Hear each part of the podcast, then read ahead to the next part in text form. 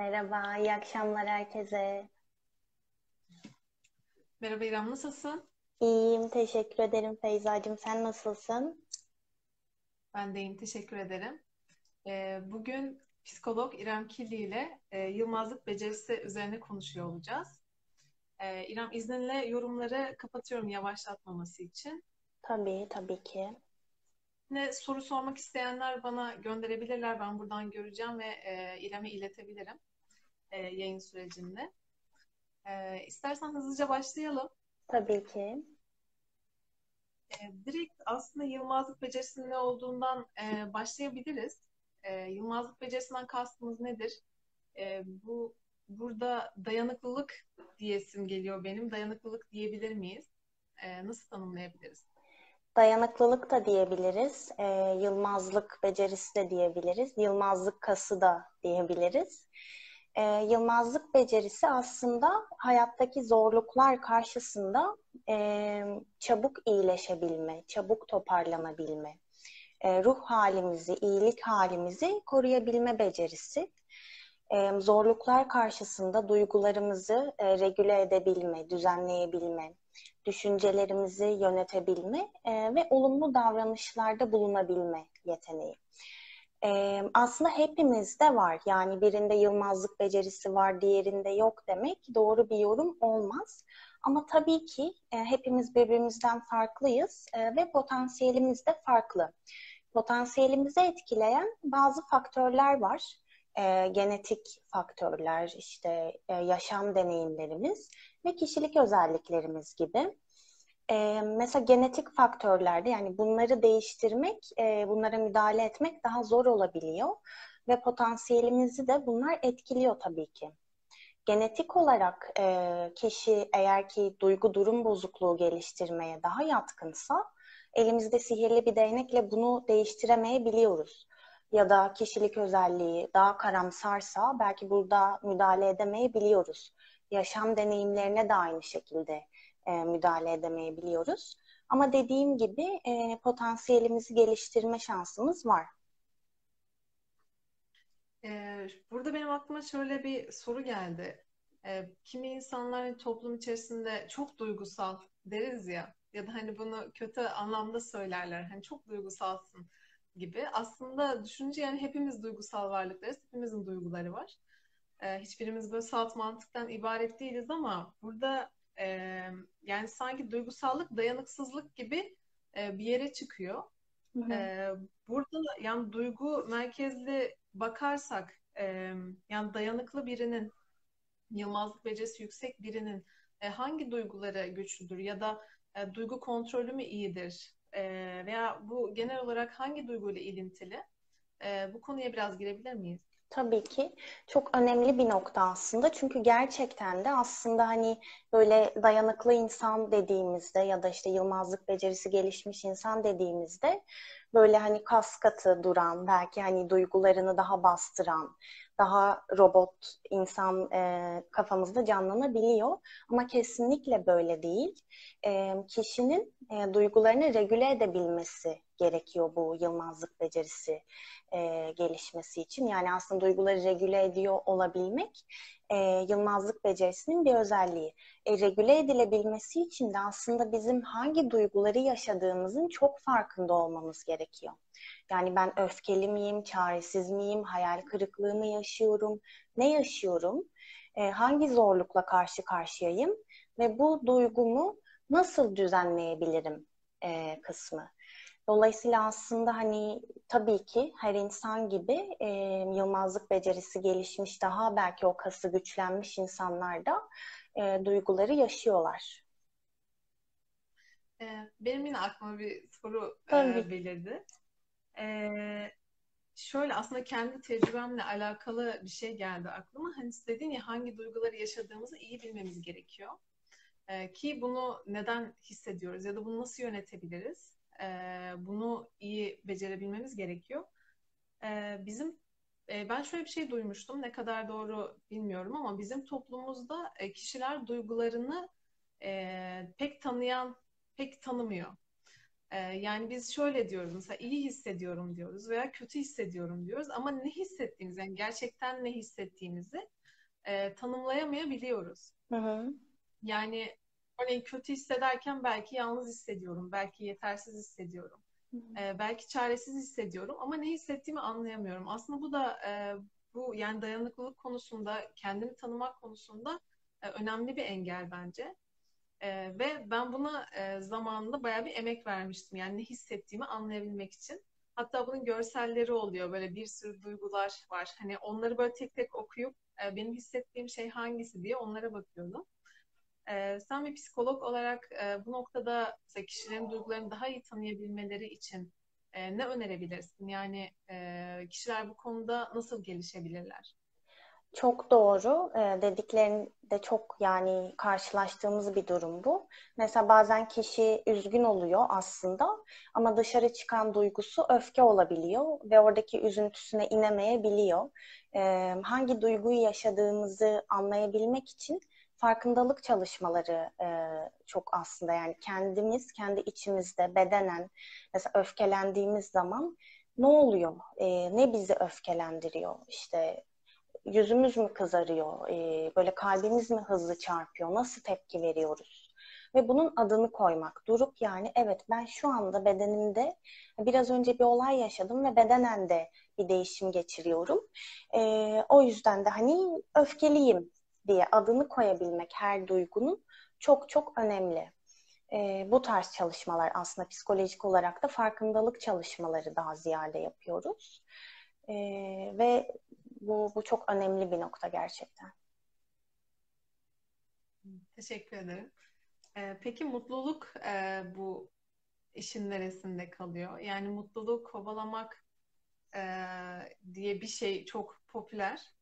E, peki yani dayanıklılıkla hani dayanıklı olmak mutlu olmak mıdır? Çünkü e, günümüzde hani sürekli bir özellikle haz üzerinden bir mutluluk e, sürekli aşılanmaya çalışıyor popüler kültür tarafından. Ee, burada yani mutluluğu nereye koyabiliriz? Ee, biz bugün biliyoruz ki e, mutluluk aslında elde ettiklerimizden ziyade e, süreç içerisine yayılmış bir dinginlik hali. Yani o, yol sırasında vardığımız noktada aldığımız hazdan ziyade yolculuk sırasındaki dinginlik hali. Çünkü hedonik adaptasyon dediğimiz bir mesele var. Yani biz bir şeyi elde ettikten sonra e, zaten onun hazzı e, bir noktaya kadar sürüyor. Bizim sinir sistem sistemimiz e, uyum sağlamaya, e, uyum sağlayacak şekilde gelişmiş. Dolayısıyla yılmazlık becerisi gelişmiş bir insan da e, ki bu bir kas yani aynı hani fiziksel bir kas gibi biz ne kadar bu becerinin üzerine çalışırsak o kadar gelişiyor. E, ve bu kası geliştiren insanlar, belki daha biraz daha güçlü olan insanlar, potansiyelinin en iyisini e, yakalamış insanlar biliyorlar ki e, böyle kısa mutluluklar peşinde koşmak hani her gün uyanayım işte her gün çok olumlu e, pozitif duygular içinde kalayım acıyı hiç yaşamayayım e, acıdan kaçayım e, gibi hani bu taktiklerin e, işe yaramadığının çok net farkındalar. Çünkü e, hayatla aslında gerçekçi bir ilişki kuruyor bu insanlar. Hayatla gerçekçi ilişki kurmak bizim ruh sağlığımız, e, ruh iyiliğimiz için çok önemli. Aslında psikolojik hastalıkların çoğu e, gerçeklikle ilişkimiz bozulduğu noktada ortaya çıkıyor. Ve gerçeklikle ilişki kurduğu için kişi e, biliyor ki bu hayatta acı var, kayıp var, e, yas var, travma var. Yani bunları göz ardı etmek mümkün değil. Ve bunu bildiği için de zaten e, bunları da e, anlamlandırarak yaşadığı için sürekli mutluluk peşinde koşmak e, aslında çok yaptığı bir şey değil. Yani bu yılmazlık becerisiyle çok ilişkili bir şey değil. Ha, ilişkili olan kısmı e, dediğim gibi yani ben hayatımı e, dingin, huzurlu e, ve yolculuk sırasında yani bu hayat yolculuğunda e, dingin geçirmek istiyorum. İşte olumsuz olaylar karşısında çabuk toparlanabilmek istiyorum. Çok çabuk iyileşebilmek istiyorum. E, böyle bir amaçla yol aldığı zaman e, küçük mutluluklar peşinde değil de ya da sürekli bir pozitif olma hali değil de genel olarak acısıyla tatlısıyla süreci kabul ederek ilerliyor. Dolayısıyla bu şu anda çok böyle bir furya var gerçekten işte. Her gün e, çok iyi uyanalım, işte çok mutlu olalım, çok bizi mutlu edecek şeyler. Yani bu çok inandırıcı değil. Yani gerçeklikten bence hayatın gerçekliğinden kopuk bir e, durum. Kesinlikle. Yani insanı sürekli aslında duvara toslatacak bir bakış açısı.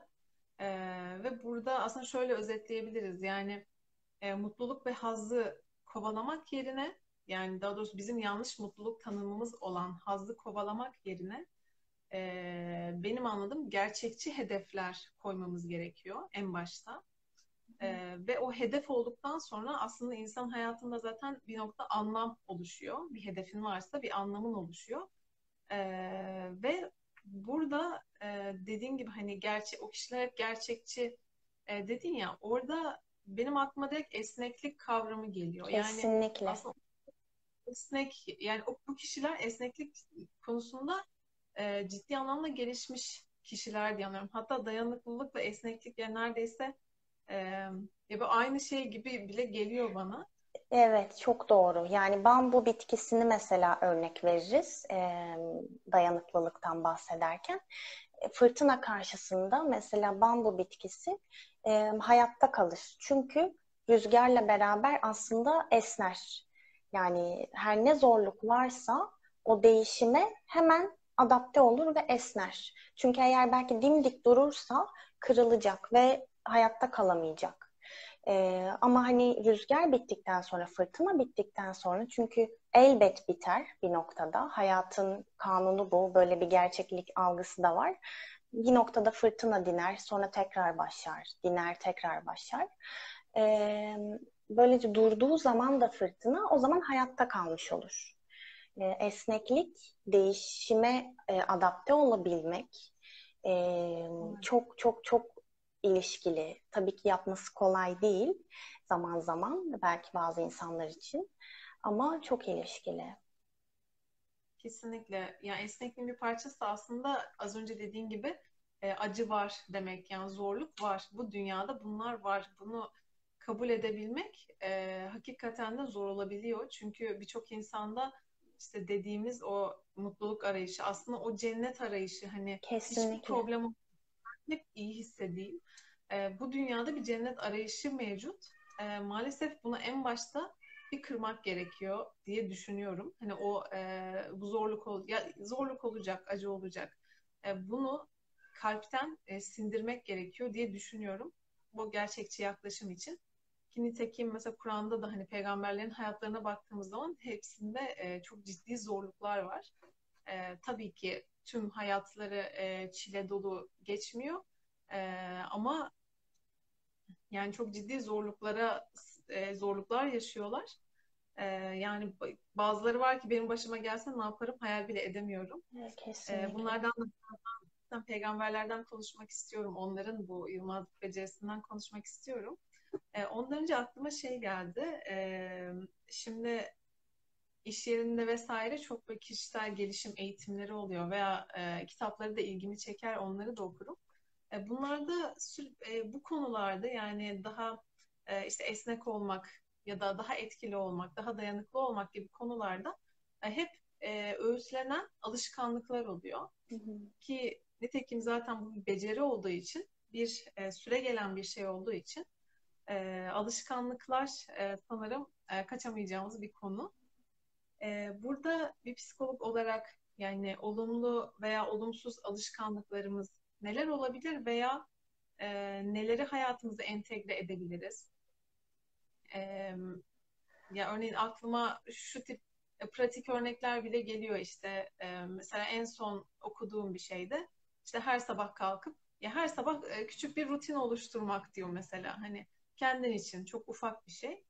Ee, ya çok böyle duyuyoruz bunları hani çok sıradan veya çok yüzeysel gelebiliyor ama hakikaten etkili olabiliyor bu küçük adımlar. Hı hı. E, bu alışkanlıklardan biraz konuşabiliriz diye düşünüyorum. Tabii ki çok önemli. Zaten hani bu kası geliştirmek için aslında bizim e, mutluluğumuz içinde, yılmazlık becerimiz içinde sadece zor zamanlarda değil, aksine e, bizim süreç içerisinde yani hayatımız boyunca bunun üzerine çalışmamız gerekiyor. Ki hatta zor zamanlarda böyle o kas bize bir güç olsun ve hani düştüğümüzde rahatlıkla toparlayabilelim, kalkabilelim. Bunu nasıl yapacağız? Ee, yani kendi potansiyelimizin e, en üst yani kendi potansiyelimizi en iyi şekilde nasıl kullanacağız? Alışkanlıklar oluşturarak. Şimdi biz bugün biliyoruz ki e, psikolojik olarak olumlu alışkanlıklar evet çok çok çok önemli. Ama bununla beraber e, aslında yaptığımız olumsuz alışkanlıklar e, bizi anında geriye çekebiliyor. Bu e, yılmazlık becerimizi zayıflatabiliyor. Aynı spor yapmak gibi yani kilo vermek amacıyla mesela spora gittiğimizde e, tamam çok güzel, faydalı, olumlu ama akşam eve gelip eğer biz fast food yersek e, kilo veremeyiz kolaylıkla. Dolayısıyla olumsuz e, alışkanlıklarını kişi bir kere kişisel olarak kendisine zarar veren her neyse e, bunun farkında olması gerekiyor. Bunu baya hani oturup kağıt kalem alıp önünüze ya bana hani şu şu şu zarar veriyor. Bunu yapmak zarar veriyor.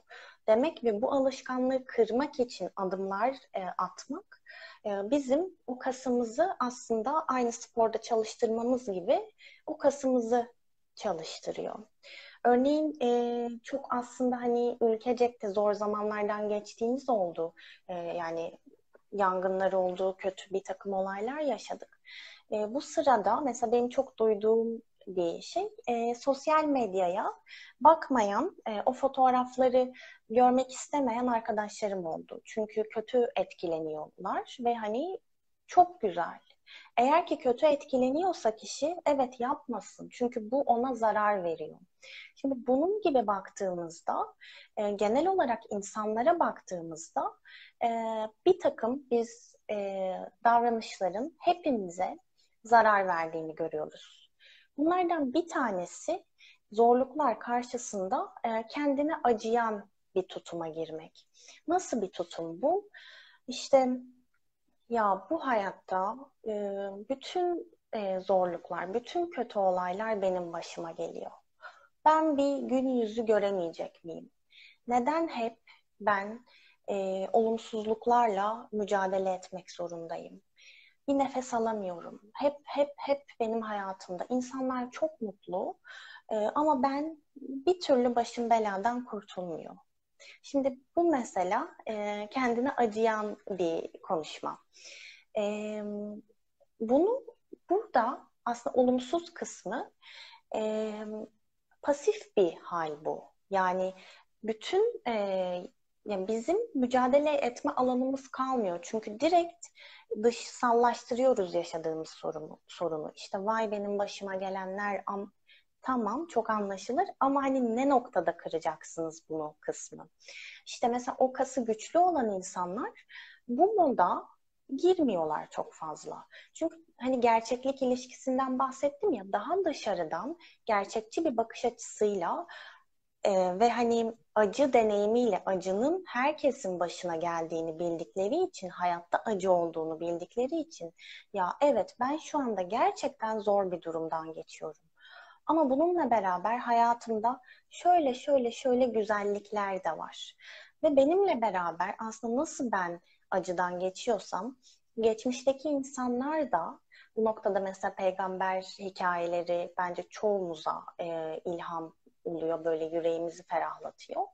E, geçmişteki insanlar da bir takım, hatta belki daha da e, ağır zorluklardan geçtiler ve şu andaki insanlar da geçiyorlar. Daha dışarıdan, daha gerçekçi bir bakış açısıyla bakmak yılmazlık becerisiyle çok ilişkili. Ama biz pasif bir şekilde kendimizi acıdığımızda e, o zaman oradan çıkmak zor oluyor. Ha, eğer böyle bir şey, e, böyle bir eğilimimiz varsa bu da çok insani olabilir. O zaman bunun üzerine çalışmamız gerekiyor. Bunun en büyük panzehirlerinden bir tanesi e, şükür. Çünkü biz hani şükrettiğimiz zaman yani şükredecek olaylara dikkatimizi verdiğimiz zaman oradan çıkıyoruz. Bu duyguyu her zaman içeride hissetmek zor olabiliyor. Bunun için bol bol pratik yapmak durumundayız. Yani şükür e, zamanları oluşturun kendinize düzenli mesela oluşturalım hatta hepimiz için geçerli. Yani çocuklarla özellikle şimdi bu yılmazlık becerisini geliştirmek için çocukların daha zihni, e, beyni hani çok taze, o nöral ağlar yeni yeni oluşuyor. Şimdi biz onlarla mesela ebeveyn olarak 15 dakikaya, 10 dakika her gün karşımıza alıp bugün hayatında senin için e, güzel olan neler oldu? İyi ki hayatımda bunlar var e, dediğin neler var? Çünkü o noktada dikkati aslında biz e, oraya çevirmiş oluyoruz. Yani bu da mesela bir özelliktir Yılmazlık becerisiyle ilgili. Dikkat kontrol edebildiğimiz olaylar üzerinde. Çünkü selective attention dediğimiz yani seçici bir dikkat bizim sahip olduğumuz. Bir odaya girdiğinizi düşünün. E, elinizde bir fener var, karanlık bir oda. Feneri nereye tutarsak orayı görürüz. Yani dikkatimiz aslında biz nereye çevirirsek orayı görüyoruz. Dolayısıyla hani e, şükür kısmına odaklanmak bu noktada bizim o kasımızı güçlendirecektir ve kendine acıma modundan çıkmamızı sağlayacaktır. Ee, evet. Bilmiyorum kardeşim Yok çok bence çok net oldu. E, hatta e, bu şükür konusunda e, en son e, Adana'ya gittiğimde ablamlara gittim. E, ablamın da 3 yaşında bir kızı var. E, şu dikkatimi çekmişti İrem. Bu tam olarak söylediğin şeyi çocuk kendiliğinden zaten yapıyor. Yani fıtraten yapıyor. E, şöyle oldu yani akşam tam uyumadan önce uyutmaya çalışıyoruz. Sütünü içiyor o sırada. Bir yandan işte annesi masal okuyor ona vesaire. Ve hani gün içerisinde işte gezmişiz, oynamışız vesaire. Çok hani onun için çok mükemmel bir gün geçirmişiz. Ee, bunu birkaç kere yaptı. O yüzden çok dikkatimi çekti. Tam o uyumadan önce hani sütünü içerken, yatarken dönüp sürekli annesine şey diyor. Anne bugün ne kadar güzel bir gündü değil mi? Hani ah, ya canım benim. ya bu yerine otur bunu düşün diyor. Mesela anne, anne bugün ne kadar güzel bir gündü değil mi? Hani bunu birkaç kere yapınca çok dikkatimi çekti ve hani ya dedim çocuk şükrediyor yani. Bu onun ve... mesela güçlü bir yanı aslında. Yani hani bunu görebiliyoruz. Demek ki hani gerçekten içinden hani yani aslında kişilik özelliklerine baktığımızda olumluyu görmeye e, meyilli bir çocuk. Bunu gösteriyor. Bu çok büyük bir tabii ki kaynak onun için. Aynen yani e, o sonra bana, bana şunu düşündürdü. Yani aslında ben de bunu yapmalıyım ki zaten böyle şeyler de hani çok duymuşuzdur. Akşam işte yatmadan önce işte sahip olduğunuz e, güzel beş tane şeyi yazın bir kağıda gibi. O gün için şükrettiğiniz şeyleri yazın. Zaten bunu bir pratiğe de dönüştürmeye çalışmış yani e, bu konuda çalışan insanlar. Yani dediğin örnek gerçekten çok güzel ve çok yerinde. Çok da bunu yapan arkadaşlarım da var ve çok e, etkili olduğunda söylüyorlar. Ee, bir de lafını bölmek istemedim. Kendine acıyan bir tutumdan bahsettin ya İrem. Hı hı. Ee, orada şu da etkili gibi geliyor bana. İnsanın kendine acımasının sebeplerinden birisi aslında kişinin kendine e, o zorlukla başa çıkabileceğine inanmaması gibi bir şey e, evet. e, sanki o inanmıyor kendisine. Hani ben bunu yapamam gibi bir kendini bırakmıştık. E, hı hı. teslim oldu sanki o zorluğa. Kesinlikle. Gibi, Teslim modu diyoruz zaten buna. Çok güzel bir noktaya parmak bastın. Yani teslim modu hani böyle bir tehlike karşısında biyolojik olarak kaç, savaş, don tepkilerini veriyoruz biz. İlkel beynimiz bu tepkileri veriyor ve e, şu anda da hani günlük hayatta da belki bu e, hani ilkel beynimiz böyle yani evrimli böyle evrimleştik ama şu anda da bir tehlikeyle karşılaştığımız zaman herhangi bir hayattaki bir tehditle karşılaştığımız zaman aynı tepkileri veriyoruz. İşte bu donma hali daha pasif bir hal e, ve teslim modu dediğimiz bir hal. Aynen dediğim gibi e, daha çaresiz, daha pasif, daha eyleme geçmeyen ve ya belki de dediğin gibi yani yapabileceğine inanmıyor kişi bunu tek başına. Ee, birilerinden yardım istiyor, dikkat istiyor, dikkat çekmek istiyor. E, bu noktada e, şöyle düşünmek bence çok yararlı oluyor. E, Allah'ın bize verdiği potansiyeli hatırlamak, bize verdiği yetenekleri hatırlamak, yarattığını hatırlamak bile. Yani sadece var etmesi. Yani düşün hani Allah İrem Killi diye bir insan yaratacağım demiş ve onu yaratmış. Hani Allah burada ya bunu yapmak istemiş. Yani burada aslında sana bir değer vermiş. Hı hı e, sana verdiği potansiyeli kullanmanı istiyor. E, burada bunları düşünmek de e, kendine inanmamak konusunda yani aslında Allah'ın bize inandığını görmek, bunu hatırlamak, e, yapabileceğimizi. Çünkü Allah bize gücümüzün üstünde bir yük yüklemediğini söylüyor. E, bu noktada bunları hatırlamak e, çok iyi geliyor diye düşünüyorum. E, aklıma gelmişken bunu da çok eklemek Çok güzel istiyorum. oldu. Yani bu dünyada bizi e, hiçbir koşul olmadan kabul edebilecek tek varlık Allah. Ne anne çocuğunu sıfır hani koşulsuz kabul ediyor, ne bir arkadaş, e, ne de bir başkası. Yani biz bunu bugün çok iyi biliyoruz. Bir, bir de bir taraftan hani kendi kendimizi kabul edebiliyoruz. Bunun üzerine çalışabiliyoruz. Yılmazlık becerisi bununla da ilişkili. Yani öz kabulümüzü, öz şefkatimizi yükseltmek için e, çabalayabiliyoruz. Ama sadece hani bu bunun dışında sadece Allah kul ilişkisinde e, koşulsuz tam kabulün olduğu yer orası. Dolayısıyla biz kendimiz kendi öz kabulümüzü yükseltmeye, kendi öz şefkatimizi yükseltmeye çalışırken ki bunlar bizim mutluluğumuzla, işte e, yılmazlık becerimizle çok ilişkili. Allah'ın bizi koşulsuz kabul ettiğini hatırlamak e, bizi çok güçlü. Belki de o potansiyelimiz hani böylece de güçlen güçleniyor yani diye düşünüyorum. Tövbeleri e, kabul ettiğini hatırlamak e, belki çok e, değerli. E, peygamberlerin tecrübelerinden bahsedebiliriz. E, peygamberlerin yılmazlık becerisinin yani dayanıklılığının çok yüksek olduğunu görüyoruz. E, az önce dediğim gibi yani hani bazen hayal bile edemiyorum bunu ben yaşasaydım ne yapardım acaba diye. E, ve peygamberler bu konular, e, bu en büyük zorluklarda, çok büyük zorluklarda e, güzel, çok güzel örneklikler sergilemişler.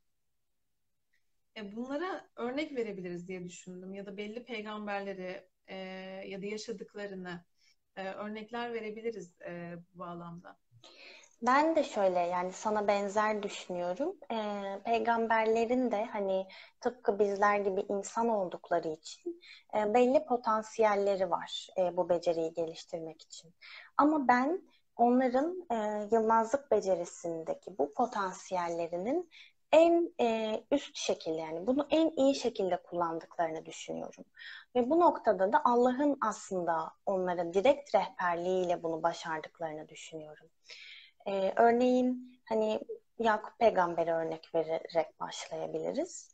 E, çok büyük bir acı yaşıyor. E, ama bu noktada hani acısını bastıran ya da hani görmezden gelen bir tutum e, sergilemiyor. E, ya da hani böyle mutluluk peşinde, haz peşinde koşan, hani acısını görmezden gelen böyle bir tutum sergilemiyor benim anladığım en azından. Evet, çok acı bir şey yaşadım e, diyor bence ama şimdi bana düşen güzelce sabretmek. Yani bu noktada aslında gerçekten e, bize söylediği şey evet ben e, yılmayacağım, hayatta kalacağım. E, bu acımla beraber yani hayatta yaşadığı bir zorluğa rağmen e, devam ediyor. Aynı şekilde e, Muhammed Peygamber başına onca gelen zorlukla. Muhammed Peygamber geçmeden lafını bölüyorum. Ee, Yakup Peygamber de şu kavramlar direkt sanki dikkat çekiyor. Umut etmesi, devamlı olarak yani umudunu kaybetmiyor olması. Ee, bunu da şuradan çok net görüyoruz. Yusuf için dua ederken çok uzun zaman boyunca Yusuf için ağlarken e, daha sonra diğer oğlunu da kaybediyor e, ve o noktada hani hala aslında hala yani ikinci bir kaybettiği oğlunu beklerken ikinci oğlunu kaybettiği noktada artık kendini bırakmak yerine tam tersi iki kat umutla Allah'a bağlanması benim çok dikkatimi çeken bir şey orada. E, çünkü yani düşünüyorum mesela kendi çevremden ya da işte kendimi yine hayal ediyorum. E, ya böyle bir şey yaşasam diyorum gerçekten de şunu diyebilir miyim? Ya Allah bana ikisini de verir. Ya Allah bana ikisini de geri verir diyerek hala iki katı bir umutla Allah'a bağlanabilir miyim acaba? Çünkü e, yapılması gereken şey bu aslında. Yani Allah'tan umut kesmemek. E, bu noktada Yakup peygamberin umudu ve Allah'a güveni e, çok dikkatimi çekiyor ve sürekli olarak duaya ve Allah'la konuşmaya devam etmesi. Hı hı. Çünkü orada ya artık yeter artık öleceksin, üzülmeyi bırak diyorlar ona. E, ama Yakup peygamber ben Allah'a arz ediyorum üzüntümü, kederimi diyor. E, ve üzülmeye devam ediyor. Yani burada aslında dayanıklı kişi, üzgün kişi olabilir. Ağlayan Kesinlikle. kişi olabilir. Tabii ki. Yani de, demek ki önemli olan şeyler aslında böyle din ya böyle kaskatı e, durmaktan ziyade e, umudunu kaybetmemek, Allah'a güveni kaybetmemek ve kendini bırakmamak. İşte o e, kendine acıyan ya da böyle ipleri bırakmış kişi haline dönmemek e, gerekiyor diye yani ben Anlıyorum. bu acıyı hani neden yaşıyorum, bu acı benim başıma geldi, hani gibi böyle bir tutuma girdiğini ben de hani benim anladığım da bu değil. Daha ziyade dediğin gibi yani evet çok büyük bir acı yaşadım ama bu acının e, çözümünü verecek, dindirecek, merhem olacak e, bir Allah var ve hayat var, umut var. Allah varsa umut vardır deyip o hayatı da gerçekçi bir yerden aslında bakıyor gerçekten. Çünkü acıyı da yaşıyor, daha sonrasında sevinci de yaşıyor. Ee, ve çok büyük bir örnek gerçekten yani yılmazlık becerisini hayatta kalıyor. Bu kadar büyük bir acıyla beraber hayatta kalmayı başarabiliyor. Ee, çok güzel. Muhammed peygamberden örnek verecektim. Ben böldüm. E, Muhammed Peygamberle ilgili de aslında hani e, ben düşündüğümde mesela e, yani bu kadar zorluk içinde e, yani ben neden böyle bir görevle hani bu kadar ağır bir görev bana verildi? Ben benim hayatım hani bazen aslında bazı kişiler e, Muhammed Peygamber'in bunu uydurduğunu ya da hani e, böyle bir şey hani vahiy almadığını iddia edebiliyorlar. Ama o noktada aslında benim, benim de hep kafamda şu soru canlanıyor. Yani bir insan hayatını neden bu kadar zorlaştırsın her şey bu kadar yolunda giderken? Bir anda hayatı çok zor e, bir sınav, çok zor bir yük alıyor aslında omuzlarına ve bu işi yaparken de gerçekten birçok zorlukla karşı karşıya kalıyor. Buna rağmen e, Allah'a olan tabii ki bu noktada yani o yılmazlık becerisini ben direkt peygamberler konusunda Allah'ın müdahale ettiğini ve öğrettiğini e, düşünüyorum. Hani direkt Allah onlara yılmamalarını, onlara destek oluyor ve e, müdahale ediyor. Böyle bir güç sağlıyorlar tabii ki. Bu güçle beraber devam ediyor. E, bu, bu da çok çok büyük bir yılmazlık e, örneği bakıldığında. Akıl alır gibi Aslında, değil yani. Dediğin gibi yani e, inanan ve Allah yolunda çabalayan, Allah'a güvenen herkese Allah aslında e, diyor ya Allah kişiyle kalbi arasına girer diye. Allah hepimizi e, ve tabii ki peygamberlerimizi e, destekliyor. Bu da zaten e, güven, yani bu süreçteki güven duygumuz e, söz konusu olduğunda e, çok büyük bir güç. Yani Allah inancı çok büyük bir güç e, diye düşünüyorum. E, bir de Musa da geldi benim aklıma. Mesela Musa peygamberin de çok büyük bir zorluk içerisindeyken yine kendini bırakmaması. Örneğin kendisini öldürece, öldürmek isteyen kişilerden kaçarken orada karşılaştığı iki kıza yardım etmesi mesela davarlarını sulaması için. Orada yani hem Allah'a yöneliyor o da ya Allah'ım senin indireceğin her hayra muhtacım diye e, yine dua ederek e, Allah'a yöneliyor. Allah'a güveniyor. Allah'tan çıkış yolu istiyor. e, bir yandan da orada yardıma ihtiyacı olan birilerini gördüğü zaman ya bu kadar derdim var ben ya buna mı uğraşacağım şimdi bu basit konuyla mı uğraşacağım demiyor. Kalkıp o kişilere yardım etmeyi seçiyor. Ve orada aslında Allah ona birçok e, şeyin kapısını açıyor. E, yani ev veriyor, işte tabii ki süreç içerisinde ev veriyor, iş veriyor, eş ve bir aile veriyor. E, burada da aslında zorluk içerisinde olsak dahi bu umudu, güveni, duayı bırakmadan bir şeyler ya elimizden her ne geliyorsa. Mesela burada Musa'nın yaptığı örnekte yani davarların sulanmasına yardım etmek de çok basit bir basit gibi görünen bir şey. Ee, bunları küçümsemeden ya elimizden gelen her neyse bunları yapmaya devam etmemiz gerekiyor diye de düşünüyorum. Yani burada çaba konusu e, yine çok önemli bir şey. Sanırım. Aktif olarak kesinlikle aktif olarak hayatın içinde yer almaya devam etmek. Ve Musa peygamberin hani korkusunu da aslında e, görebiliyoruz okuduğumuz zaman. Ve korkuyu olmasının da aslında çok insani ve çok anlaşılır olduğunu buradan anlamamız çok önemli bence. Hani evet korkabilirsin. Hani bu da bir zorluk bakıldığında e, başına gelen. Ama o noktada da o korkusuyla beraber e, hiçbir engel olmadan devam ediyor yoluna e, ve başarıyor da sonunda gerçekten Allah onu e, ödüllendiriyor tabii ki. Evet, e, daha yani bu örnekler çokça sıralanır. E, inşallah bunlardan en güzel, en verimli şekilde e, öğüt alabiliriz. Bir de şeyden bahsetmek istiyorum İrem. İnsanın Anlam Arayışı kitabından konuşmuştuk. Bu kitapta da aslında çok önemli bir dayanıklılık örneği var. Tabii ki. Direkt çok. kendisinin tecrübesi izleyen, okuyanlar vardır. E, bu kitaptan da belki örnek verebiliriz ya da bu kitabı belki e, öğütleyebilir, öğüt verebiliriz. E, yani Viktor Frankl e, benim hani e, gerçekten dayanıklılık konusunda, yılmazlık becerisi konusunda örnek aldığım e, insanlardan bir tanesi. E, çünkü gerçekten yani çok zor bir e, koşul bunun içinde kalıyor. E, ve bu noktada duygularını regüle edebilmesi, düşüncelerini yönetebilmesi ve olumlu davranabilmesi. O e, aslında insanlık dışı şartları içinde yani o şartların içinde böyle davranabilmesi tam olarak yılmazlık becerisi tanımıyla e, ilişkili zaten. Bunu nasıl yapıyor? İçinde olduğu ortamı e, anlamlandırarak yapıyor. Yani ve şunu söylüyor Viktor Frank. Benim hani çok sevdiğim bir e, öğretisidir, öğütüdür o. Diyor ki hani en zor koşullarda bile ya zaten yılmazlık becerisi olan insanların bunu yaptığını görüyoruz. En zor koşullarda bile e, sizden alınamayacak tek şey sizin bu durum karşısında verdiğiniz tepkidir. Yani zihnimizi hani bizim vereceğimiz tepkiyi, tavrımızı sadece biz belirliyoruz. Kontrol bu noktada sadece bizde. Ee, ve bu çok büyük bir özgürlük, çok büyük, büyük bir güç veriyor ona da.